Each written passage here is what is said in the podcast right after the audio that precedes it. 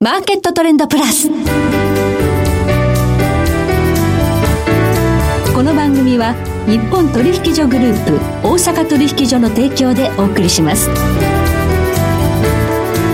皆さんご機嫌いかがでしょうか？大橋ろ子ですコモディティ日経平均先物などデリバティブ取引の最前線の情報をピックアップ今日は経済産業研究所コンサルティングフェロー藤和彦さんをスタジオにお迎えしています。藤さんこんにちは。よろしくお願いします。よろしくお願いいたします。さて、えー、マーケット大荒れの展開ですね。特に株式市場大きく下落しているんですがそんな中今日は富士山には原油価格動向について伺いたいです、えー、下がらないですね原油、はいまあ、唯一の買い材料が揃ってるっていうことで、はい、まあ、ロシアの産原油の禁輸ですとか、はい、それからアメリカでのガソリン不足みたいな話で、はい、まあ、それが今引っ張ってる形になってると思います、はい。まあ、株なんかはねやっぱ金融資産リスク資産ということでちょっとこう金融政策の在り方をめぐって今下がってるわけですけどやっぱり原油はここ需給を軸にしたコモディティであるということですそうですね。やっぱあの5月30日アメリカがドライブシーズンに入って、ええ、やっぱりガソリンに注目が集まってますので、はい石油製品主導の原油高じゃないかと私は思ってます。石油製品主導の原油高、はい、さあこれがずっと続くのかどうかという点を踏まえまして今日もお話を伺っていきたいと思います。どうぞよろしくお願いいたします。えその前に今日の主な指標です。今日大引けの日経平均株価です。357円58銭安、26,629円86銭で取引を終了しました。えそして今、日経平均先物夜間取引スタートしました。現在26,530円で動いています。日経平均ボラテリティインデックスは26.04でした。そしてコモディティ東京プラッツドバイ原油11月ものは日中取引の終値で1860円高の87,800等円でした。国内の金先物中心現月23年4月切りは日中取引の終値で151円安の7887円となりました。ではこの後富士山にじっくりとお話を伺っていきます。マーケットトレンドプラス。ではここで番組からお知らせがあります。6月27日月曜日午後6時30分から日本取引所グループ大阪取引所厚生証券共催ウェブセミナー豊かな老化のための資産運用株オプで運用の引き出しを増やすを開催します。講師は株式会社シンプレックスインスティテュート代表取締役伊藤祐介さん、取締役安藤のぞみさんです。参加は無料です。詳しくは JPX ホームページセミナーイベント情報をご覧ください。さて今日は経済産業研究所コンサルティングフェロー藤和彦さんをスタジオにお迎えしております。さて、原油が下がらない背景に、石油製品高、まあ、いわゆるガソリンですかね。ねこれが高いことが原油価格を押し上げているのではないかというお話があります。そう。アメリカのガソリンの販売価格が史上最高値なんですってね。そうですね。1ガロン5ドル超えましたので、リッターあたりが170円ですから、はい、日本は補助金出てますから160円台ですから、はい、むしろ日本よりも高いガソリンをアメリカの消費者が使ってるという、ありえないことが起きてますね。なるほど。このガソリンがなんでこんなに上がってしまっているのか、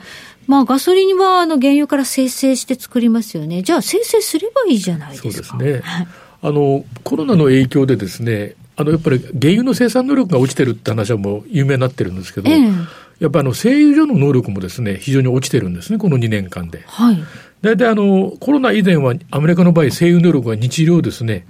1900万バレルぐらいあったのが、はい100万バレル落ちて1800万バレルに落ちちゃってるんです。製油所の能力が落ちてるんですね。はい。1800万バレルで、大体そのガ石油製品の需要が2000万バレルぐらいですから、はい、非常にやっぱりその石油製品が今、えっと、供給不足になってると。ああ、なるほど。それはじゃあ上がりますよね。そうですね。だから在庫が非常に落ちてきてるもんですから、どんどんどんどんこの5月ぐらいから、ガソリンがガンガン上がってってですね、はい、それで原油も上がるようになってきてるっていうことですね。こんだけね、あのガソリン価格が上がってるんですから、製油所の能力をもっと高めるために、設備投資しなきゃいけないですけど。いや、それができない原因は脱炭素です。あら、今ちょっとガソリンが高いからって製油所を作ったらですね、はい、もしガソリンが下がったらまた脱炭素って言われちゃいますから、あアメリカの石油産業は怖くて投資できないですね。なるほど。はい、そうですね。脱炭素っていうのが今、とにかくあの民主党バイデン政権誕生してからアメリカまで大きく舵を切ったということで、そこからまあこういったところへのお金が回らなくなったしわ寄せが今来ちゃってると。そうですね。いうことなんですね。はい、で、アメリカ以上にヨーロッパが深刻ですから、はい、このアメリカでガソリンが足りないのに、ものすごい勢いでですね、日量600万バレルぐらいですね、結構輸出されたりしてるんですね、石油製品が。ああ、ヨーロッパは、まあ、ロシア産を、この輸入をやめるということで、はい、えー、代わりにアメリカから買ってるんですね。そうです。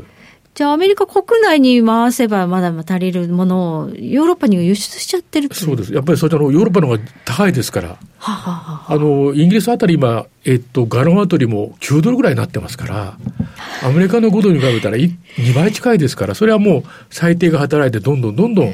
高いところに物が流れてしまってるってことですね、はい。そうですね。なんかアメリカのね、貿易赤字もだいぶね、減りました。減ってるんですよね。えー、天然ガスとその石油製品のおかげで下がりました。ああ、じゃあ輸出が好調だと。これがもしかしたら為替市場でドル高の一因になってる可能性そのは実需もそれ反映してますので、はい、貿易価値が減るっていうのはやっぱり当然通貨が高くなる原因だと思います。はい、そうですね。まあこういったところは、まあ金利高だけではないドルの強さの背景にあるのかもしれないと。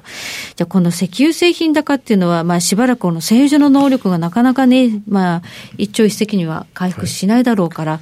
続きそうということですね。そうですね。だから製油所で能力に余裕があるのは中国とロシアなんですね。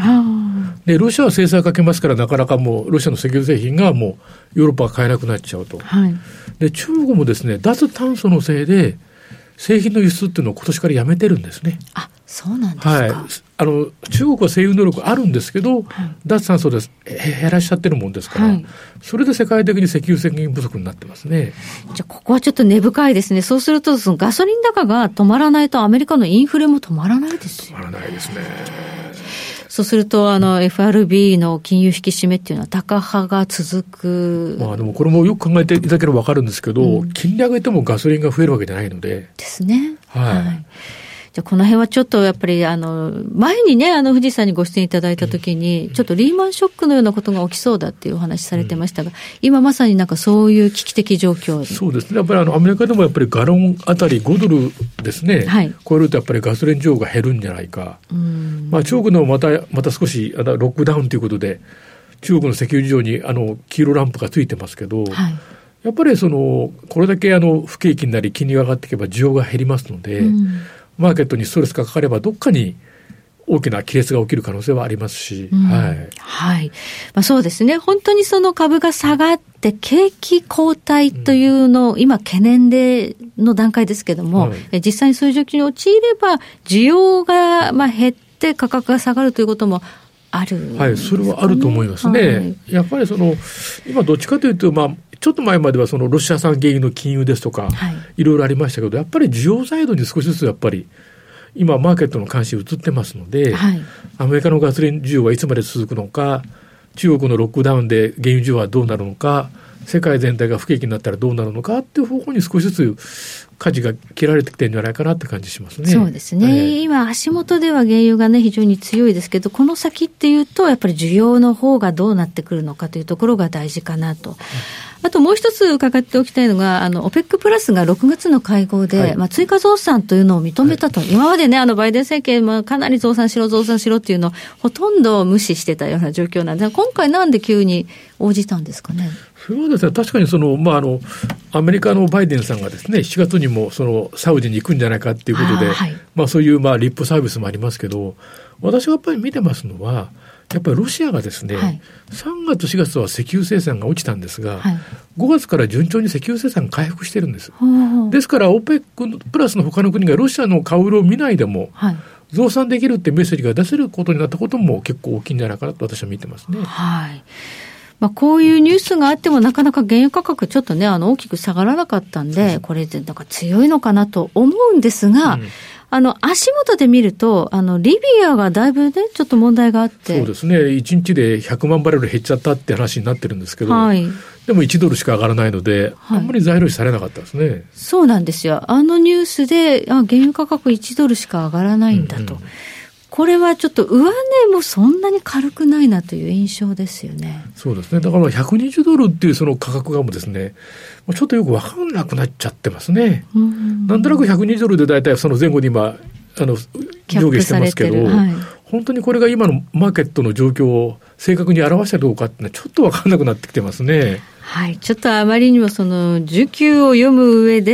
えー、不確実性、まあ、ロシアの戦況というのもありますしね。ねはい。は多すぎて、ちょっとこう、フェアバリュー価格が読みにくいなというのはあるんですね。えー、まあ、ですから、マーケットの方も相当やっぱり、その供給面はもうかなり織り込んでいらっしゃると思いますので、はあ、生産の方は、ね、これからやっぱり価格が動くとすれば、需要サイドじゃないかなって私は素人ながら思いますけど、はい、はい。で、その需要サイドというのは、えー、あまりこれから景気が良くなりそうなムードはない、ね、そうです。ね。だからどっちかというと、まあ今、今の感じからいくと、上げるよりは下げる方向の方が、もしかしたら強くなって、はい、そういう材料にこれからだんだんマーケットは敏感になっていくので、まあ120前後はやっぱり、やっぱりピークで、100から120の間っていうのが、しばらくそういう相場が続くんじゃないかなって勝手に思ってますけど、はい。はい、まあでも100から120であったとしてもですよ、うん、そのインフレが落ち着くようなレベルではないですね。ですね決してね。はい、えー、まあそれからあの、ロシアとウクライナのこの戦争なんですけれども、はい、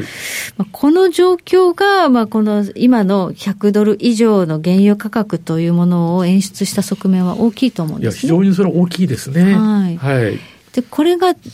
例えば戦況が停戦なり、うん、まあ、ちょっとこう終わるということがあったらどうなるんでしょうか、はい、やっぱりそれは一気にやっぱり原油価格が暴落するんじゃないでしょうかね。やっぱりロシアリスクで上がってますからね。はい。はい、ただし、そんなあのすぐには停戦というのは、今は考えにくい感じは。どうでしょうかね、ただやっぱりあのアメリカとイギリス、一番そのウクライナを応援するアメリカ、イギリスが今、ものすごくインフレで苦しんでますし、はい、政権自身もレームダックになってきてますので、はい、果たしてどこまで応援ができるか。まあ、そこは結構私は正直言って、まあ、皆さん言われてるほどまだ長期戦になるかどうか、もしかしたらわりかし早いタイミングで停戦っていうこともあり得るのかなっていうシナリオは少し頭に入れといてた方がいいかなっても思います。もしそうなった時は原油価格大きく崩れるリスクがあるということですかね。えー、やっぱりあの、ロシアリスクが剥落しますので、はい。はい。まあ、なんだかんだ言って、でもロシアは今、あの、インドとか中国が結構買ってるみたい買ってます。ですよね、ロシアの原油ね。インドの爆買いはすごいです。はい。まあ、そうやってね、あの、まあ、本当に困らないようにはなってはいるんですが、やっぱマーケットっていうのは今のね、あの、戦況も非常に重要視しているということで、うん、その部分と、あとは世界の景気が金融政策の引き締めに耐えうるかということで、で需要の側面、ね。はい、そう思います。はい上値が重くなってきた印象だということです、ね、はいそう思います。はいありがとうございます。え今日は経済産業研究所コンサルティングフェロー藤和彦さんをスタジオにお迎えいたしましてお話を伺いました。藤さんどうもありがとうございました。ありがとうございました。えそして来週です。え来週はエネルギーアナリスト大場紀明さんをお迎えいたしましてエネルギーマーケットを取り巻く環境をテーマにお届けします。それでは全国の皆さんごきげんよう